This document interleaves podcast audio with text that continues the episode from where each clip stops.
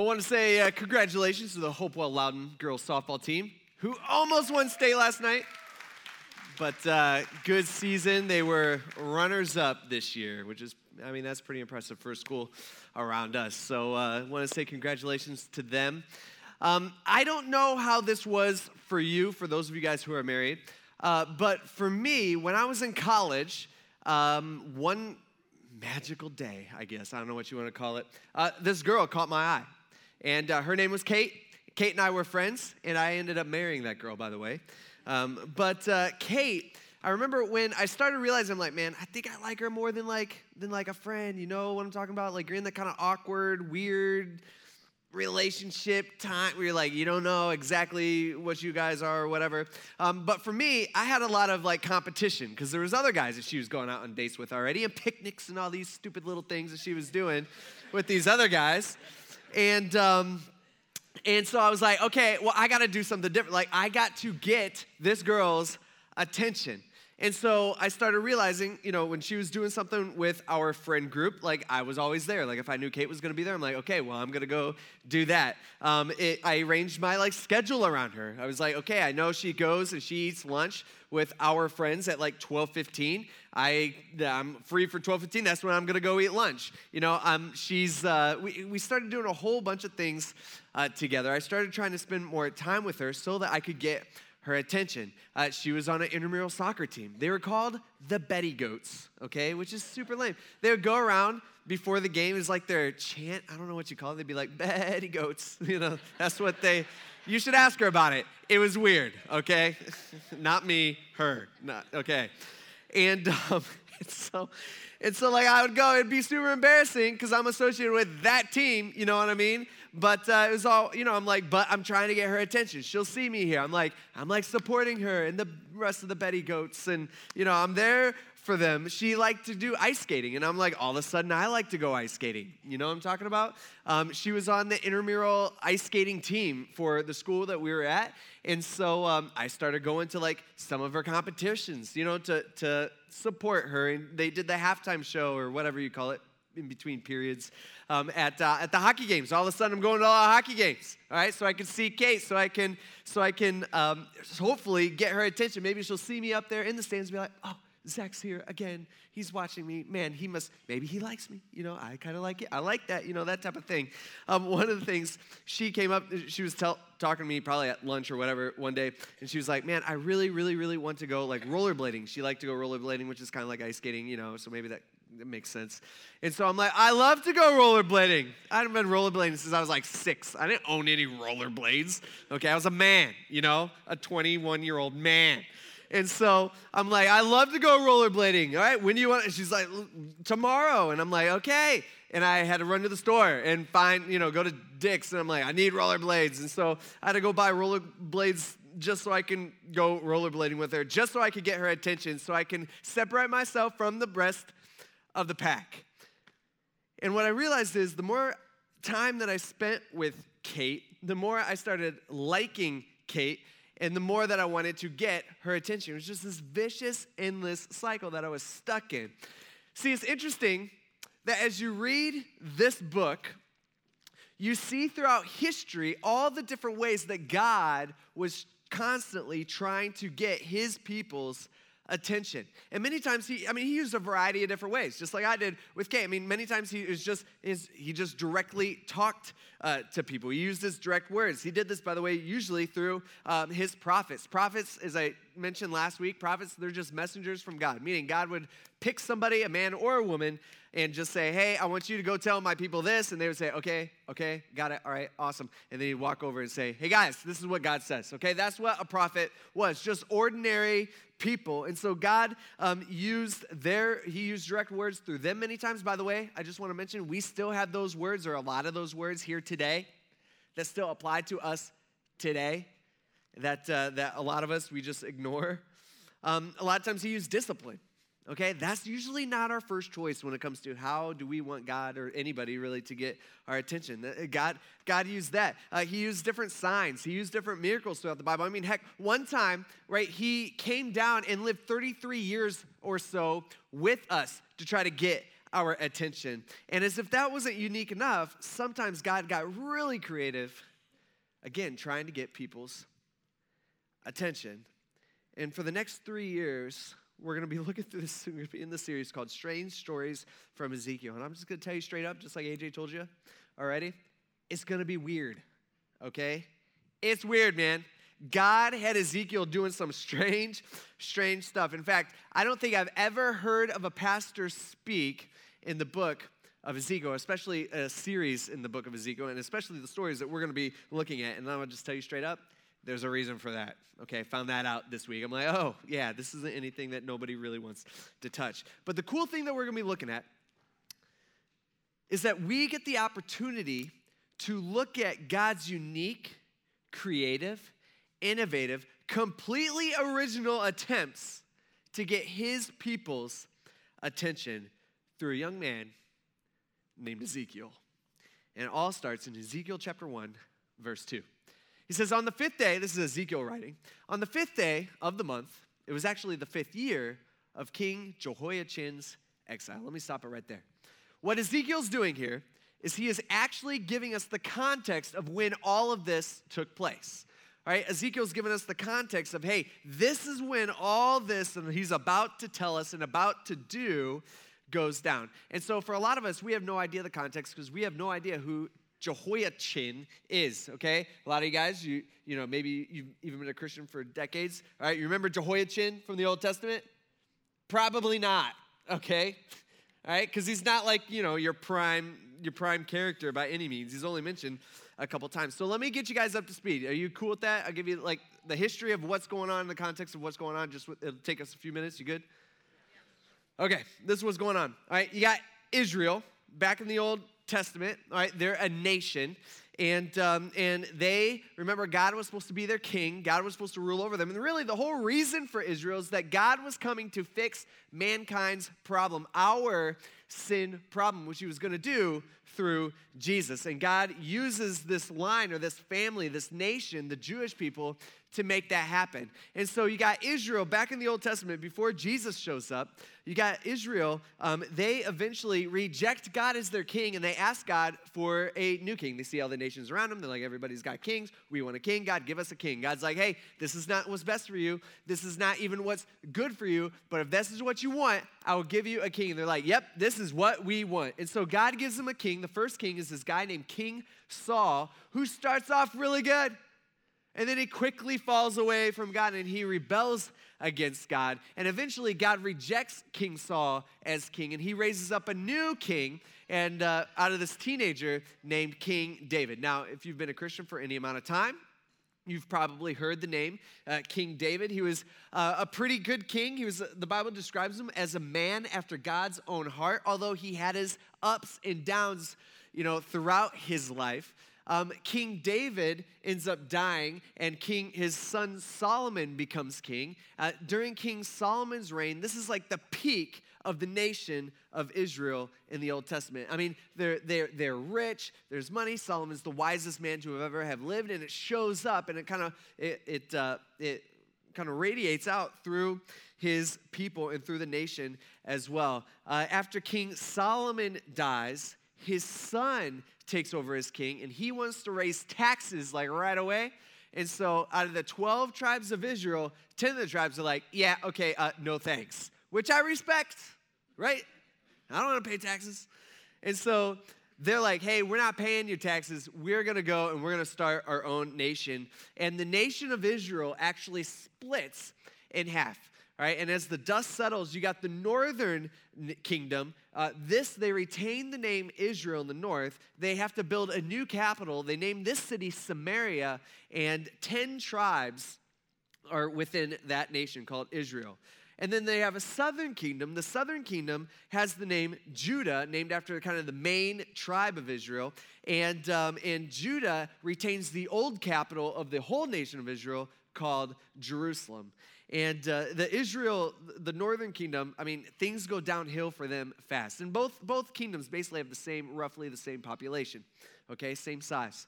Um, Israel in the north goes downhill fast, right? All the kings, the Bible tells us, they all rebel against God and refuse to follow God.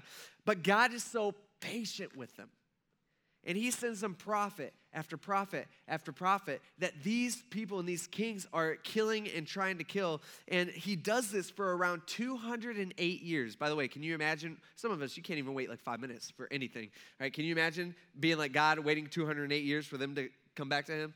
You know, it, it, like he waits 208 years. They don't. And so God allows this new world empire that has just kind of grown up uh, over the last decade or so, named Assyria, that has started to dominate the world. God allowed Assyria to come in and they defeated Israel, the northern kingdom, and they basically wiped them off the map. It's so sad it was their consequence. This happened in 722 BC. Is the really natural consequences for them rebelling against God, and God chose not to protect them. In the meantime, you got Judah in the south. All right, the, this southern kingdom, they have some good kings, they got some bad kings, um, and so God actually protects Judah from this huge nation called Assyria. And uh, God actually protects Judah for the next 135 years after that until the last good king of Judah um, reigns, and this guy's name is Josiah. Now, Josiah, he's, he becomes king when he's eight years old. Can you imagine that? Eight year old king? I'd be like, no thanks. But Josiah's a really good guy. In fact, he is the best king that Judah, or Israel for that matter, has ever had. He's the best king that the Jewish people have ever had. This guy followed God to a T. He, uh, he, he, he led his people to follow God. God loved him, and he loved God. And everything was going well in Judah, in the small nation. And this is the this is really the administration, or whatever you want to call it, the government. This is the king that Ezekiel grew up knowing as king. Okay, this is all throughout Ezekiel's early years. But eventually, Josiah dies.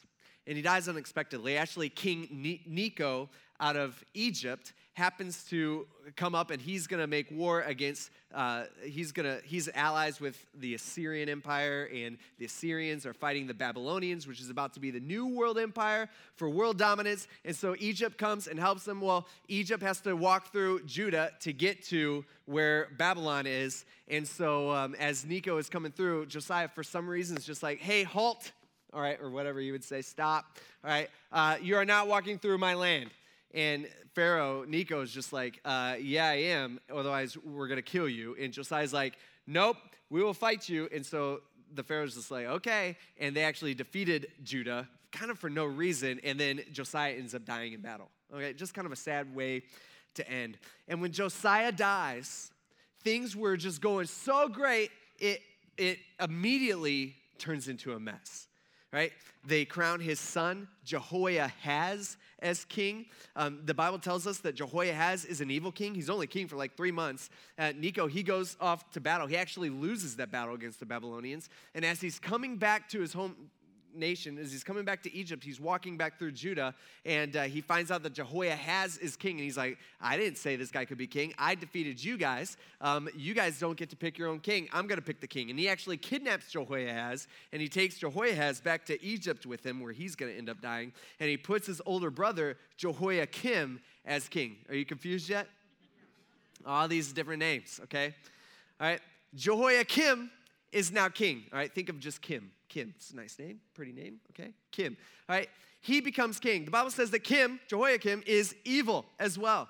And so God sends a prophet. I'm trying to connect the dots for you. This prophet's name is Jeremiah. Have you ever heard of him? He's got a whole book in the Bible. All right, Jeremiah, God sends, and Jeremiah is warning the people to come back to God. He's warning them, saying, Hey, God is going to kick you guys out if you guys don't shape up like god is like you guys have done so much evil and doing so many horrible unimaginable things that god is going to kick you out of this land. And guess what? Nobody listens. Nobody listens. In the meantime three years later there's a new kid on the block when it comes to world power.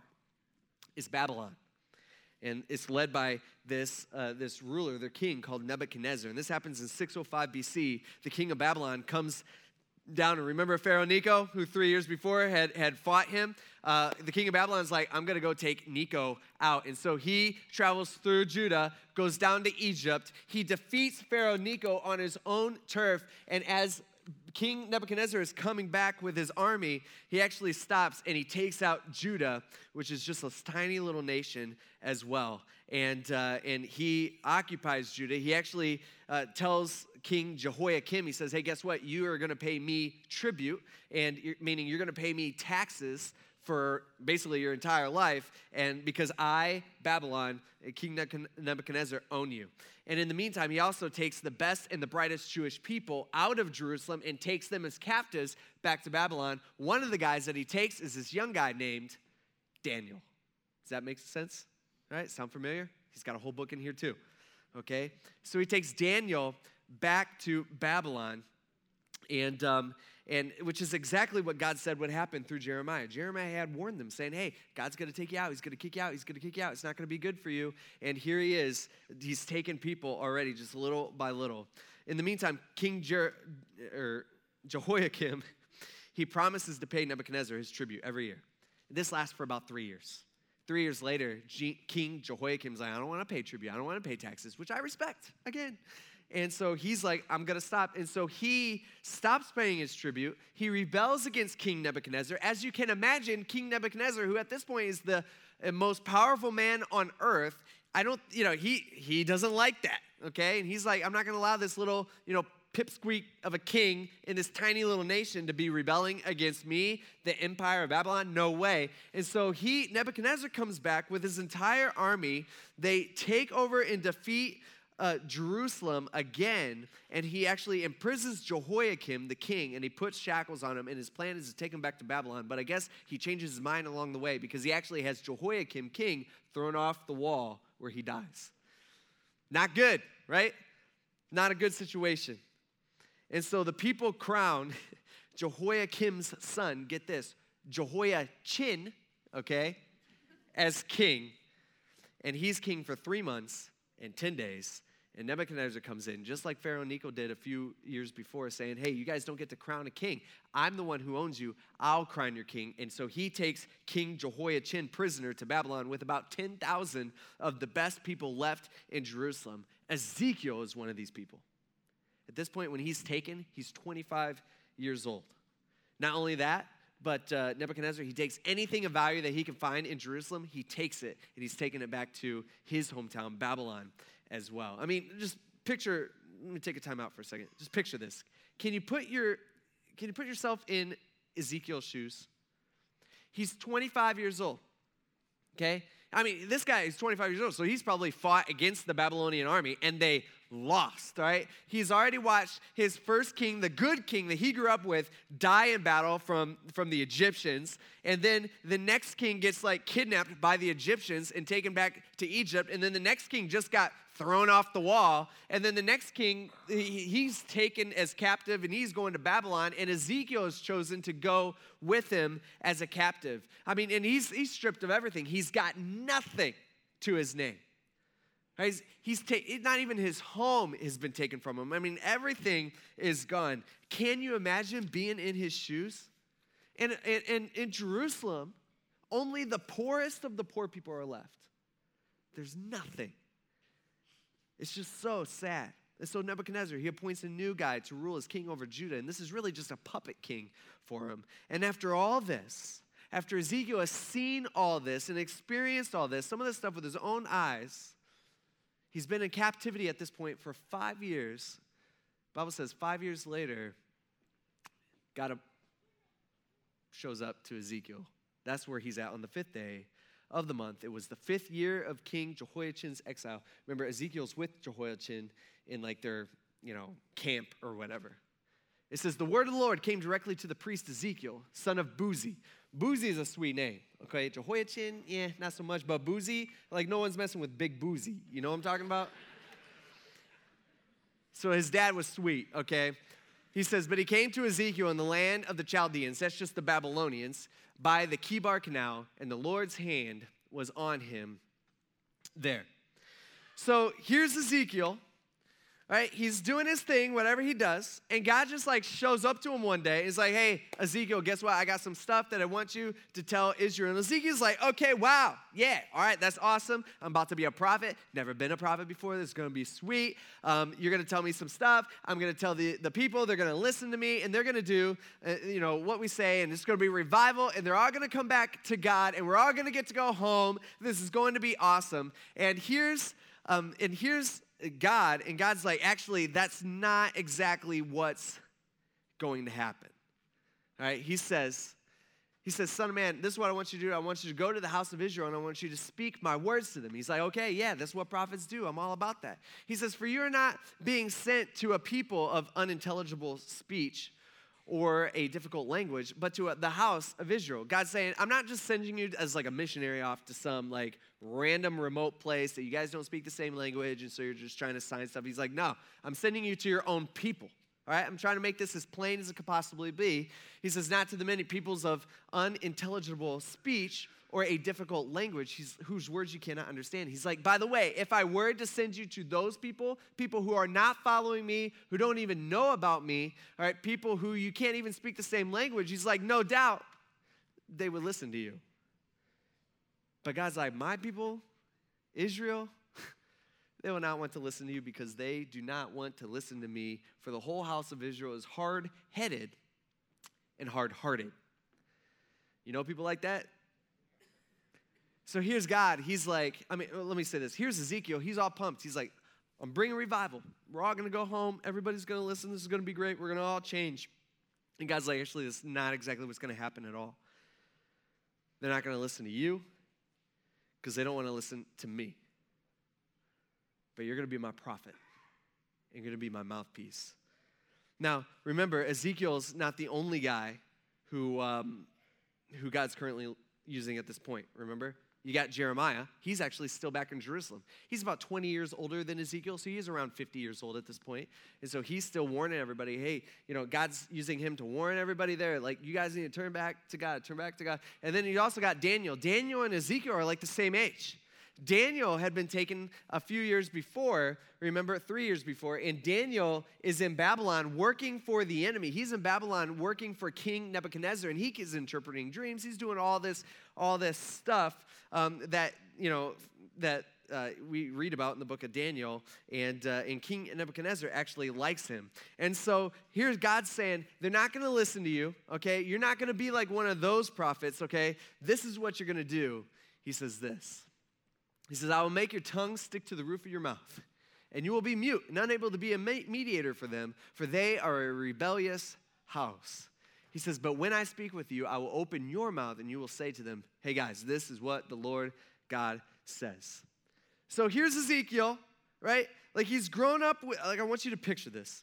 Right, he's 30 years old. He's grown up with these stories about all these past prophets that we still read about in our Bibles. Guys like Elijah and Elisha and these guys who like did all these incredible miracles that God used in signs to, to show the God's people God's power.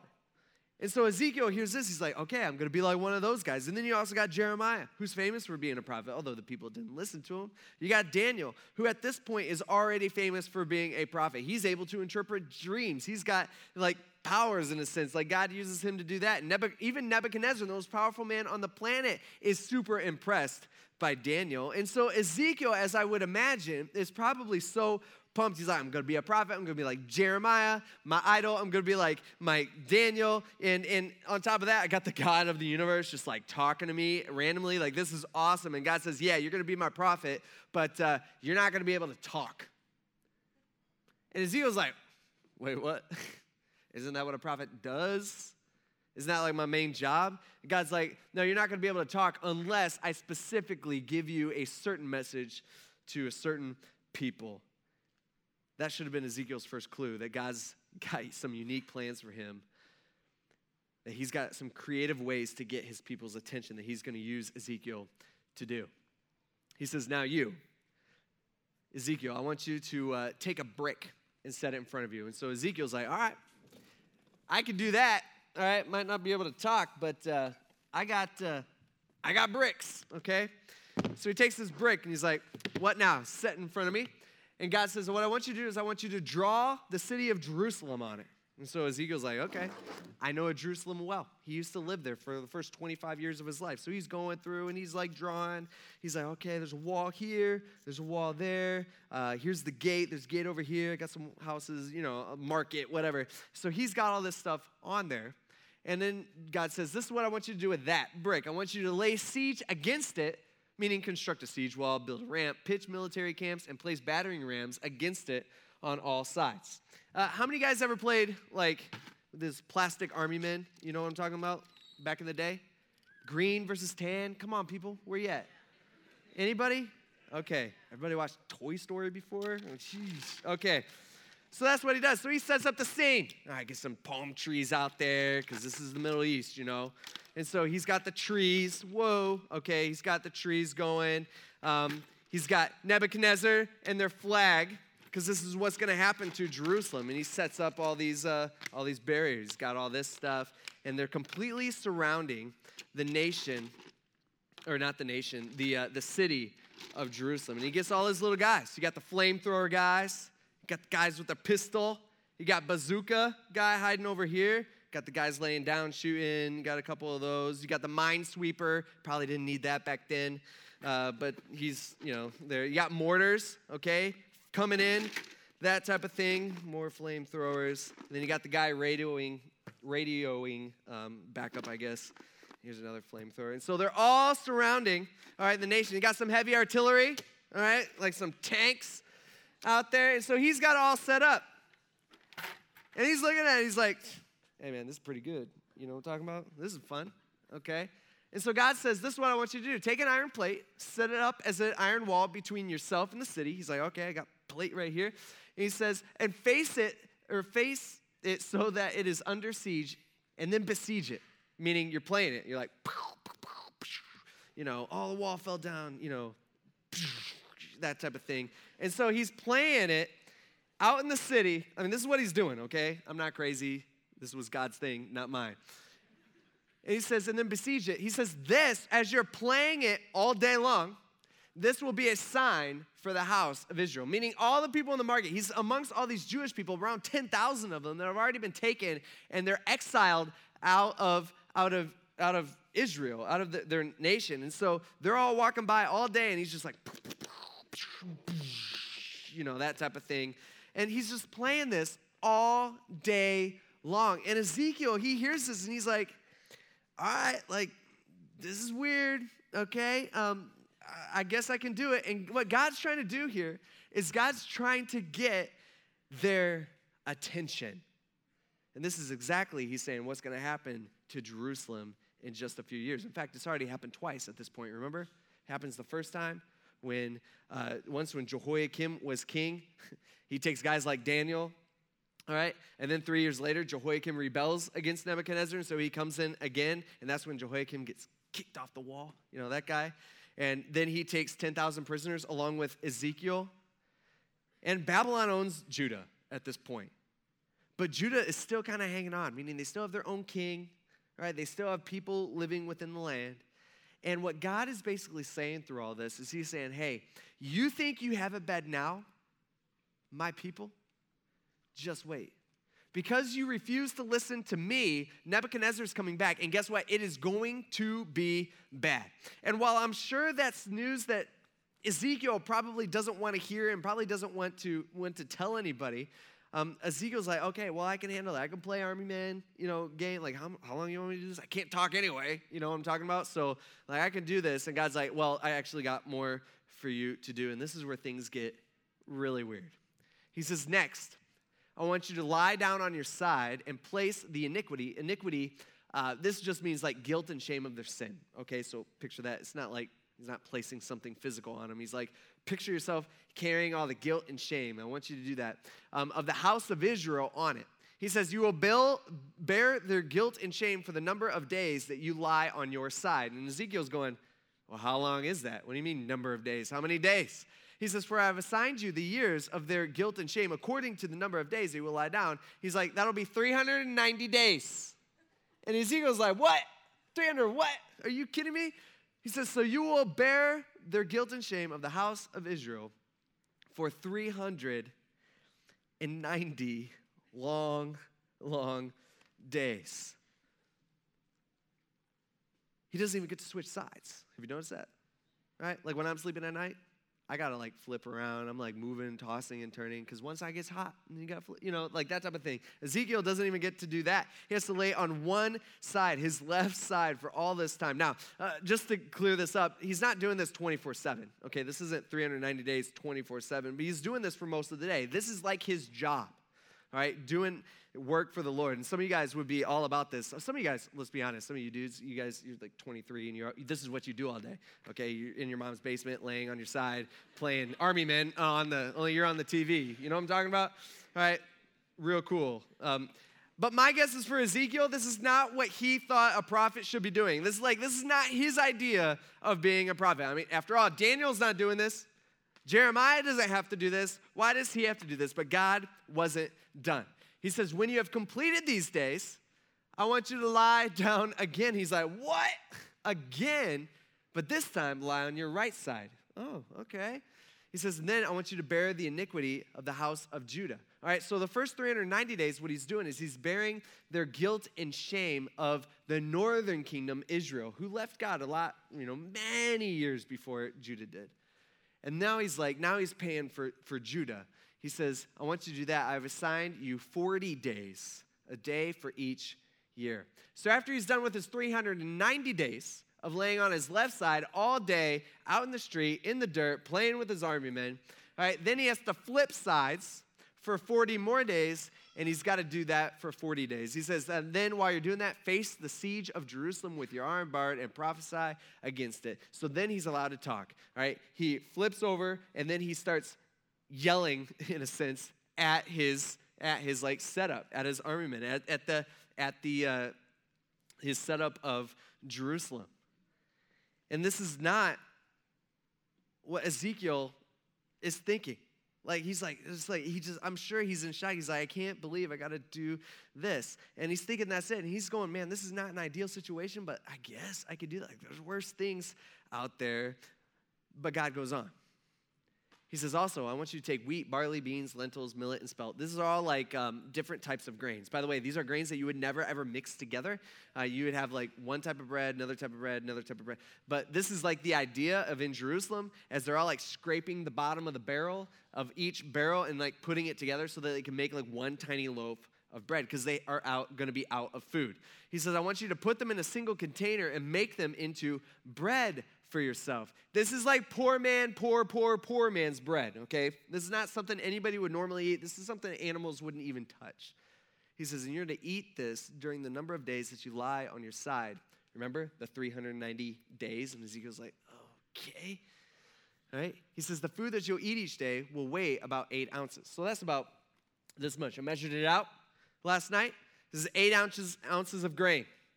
So he's like, this is your meal that you're gonna eat all day long. Okay, this is what you got. Can you handle that? And he's probably not happy about it, but he's like, okay, I'll do this. You'll eat it at set times. So it's like you get to make a little piece of toast, and then you get to take little bites out of it set times during the day. During the day, he's like he's rationing his food, which is exactly what's going to happen someday in Jerusalem.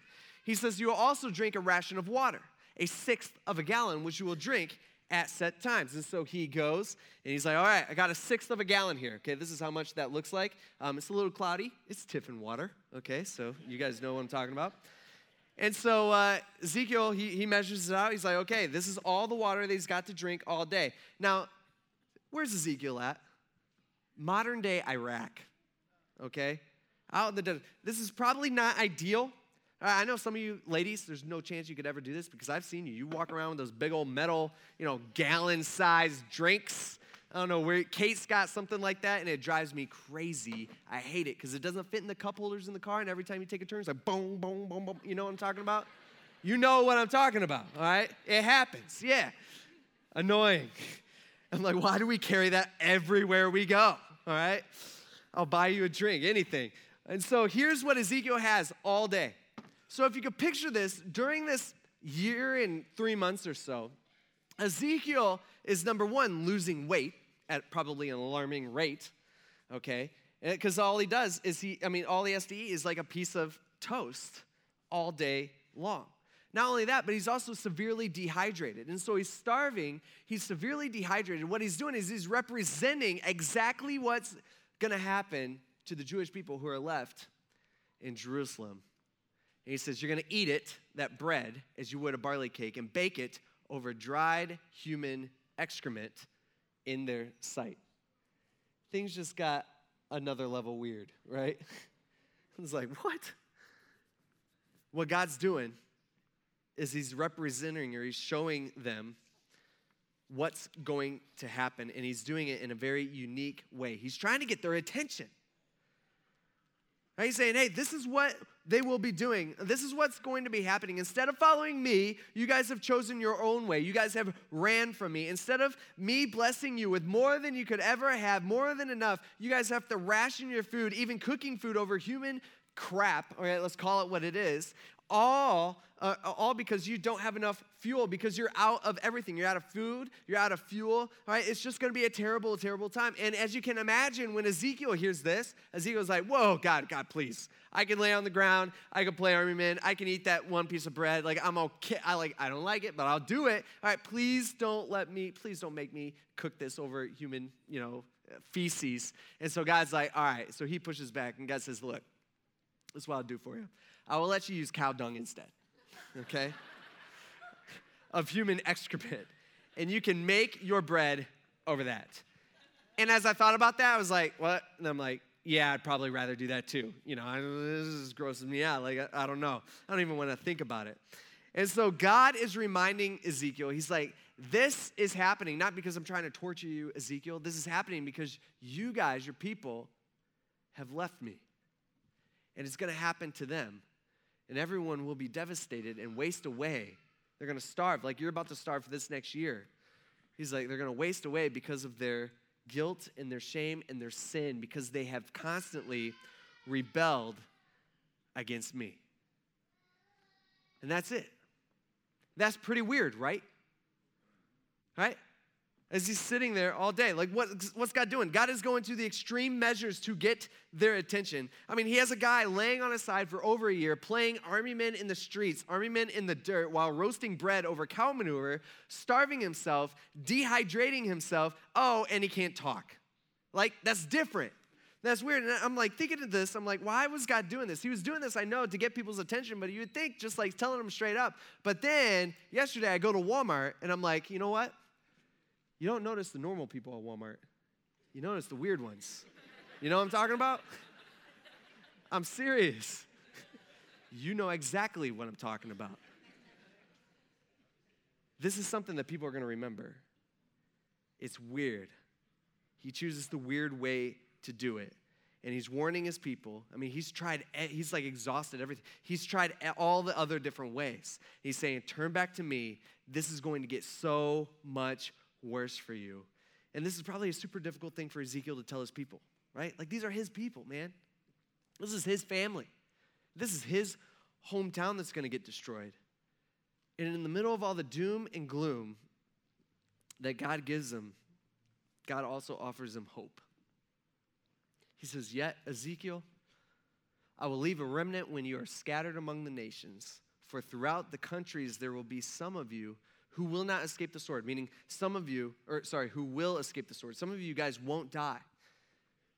He says, then, which this is so sad to me. He's like, then, after all of this happens, after it gets so bad, after you have been kidnapped from your home, he says, then and only then. I wish it wasn't that way. I wish it didn't come to this. I don't want it to come to this, but this is just how it is because you guys are so hard headed and hard hearted. He says, then and only then your survivors will finally remember me among the nations where they're taken captive. So finally, they'll turn back to me when it gets bad enough. And for them, it has to get really bad. And it will. See, I think we naturally tend to think, like, dude, man, like, all these people are gonna die? Like, God's cool with that?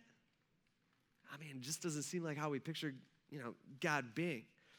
But actually, what really, and I kind of started thinking that like earlier this week, but, but as I started reading, as I started thinking more and more and more, what stood out to me was God's patience with them.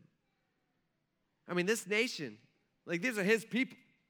Like, this is who he has appeared to. This is who he's sending all these prophets. He's doing all these, like, miraculous stuff throughout the years. And, and it's been hundreds and hundreds and hundreds of years of them rebelling against God, doing horrible things that we would not even imagine doing in our society. I mean, they are, it's, it's bad. And he's still trying to get their attention. Like, he doesn't give up on them. Like he's still he's still trying and, and he won't give up. He refuses to bail on them even when they walk away, even when they do life their own way, even when they refuse to listen to him. And guess what? He does the same thing with us. Do you realize that? He does the exact same same thing with us. Like in a sense, we do the same thing that the Israelites, that the, the, Jew, the Jewish people do did. Like we rebel, just like they rebel. Okay, we put things before God. Like they worshiped all these like fake gods and stuff like that. But what do we do? We, in a sense, we worship all these other things in our life, but putting them above God in our life. Things like sports and careers and relationships and our kids' sports and, and hobbies and things like that. We put all this stuff before God and we put God on the back burner. And many times we just we just refuse to listen. By the way, can I just say this? Is that when you spend you know, if you are not getting in to God's words daily, I'm just saying, like, I get you come here to church and you get a little bit of God's word and, and you, you know, maybe come on Wednesday night or whatever and, you know, you got that going. Maybe you come to church twice, twice a week or whatever. You got groups or whatever. That's not enough. I'm just saying that that ain't enough. Right? If you are not getting in to God's words to you, on like let's say a daily basis, what you're doing is you're you're ignoring him. You are refusing to listen. Just like these people did. And God's coming after you. Like this, this is the awesome thing about it. Like for some reason, in some way, like he's always after us. He's instead of like, if it was me, you know, instead of just being like, okay, well, you got all this stuff before me, and I'm your creator, and I've tried so many times, like I'm giving up on you.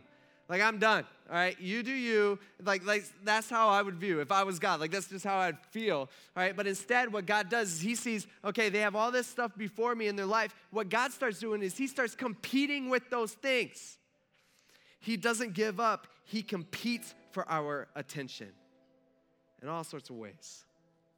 Sure, maybe he doesn't have a guy laying on the road in the dirt playing with army men outside your house, you know? But He's got each of you here today, somehow, some way.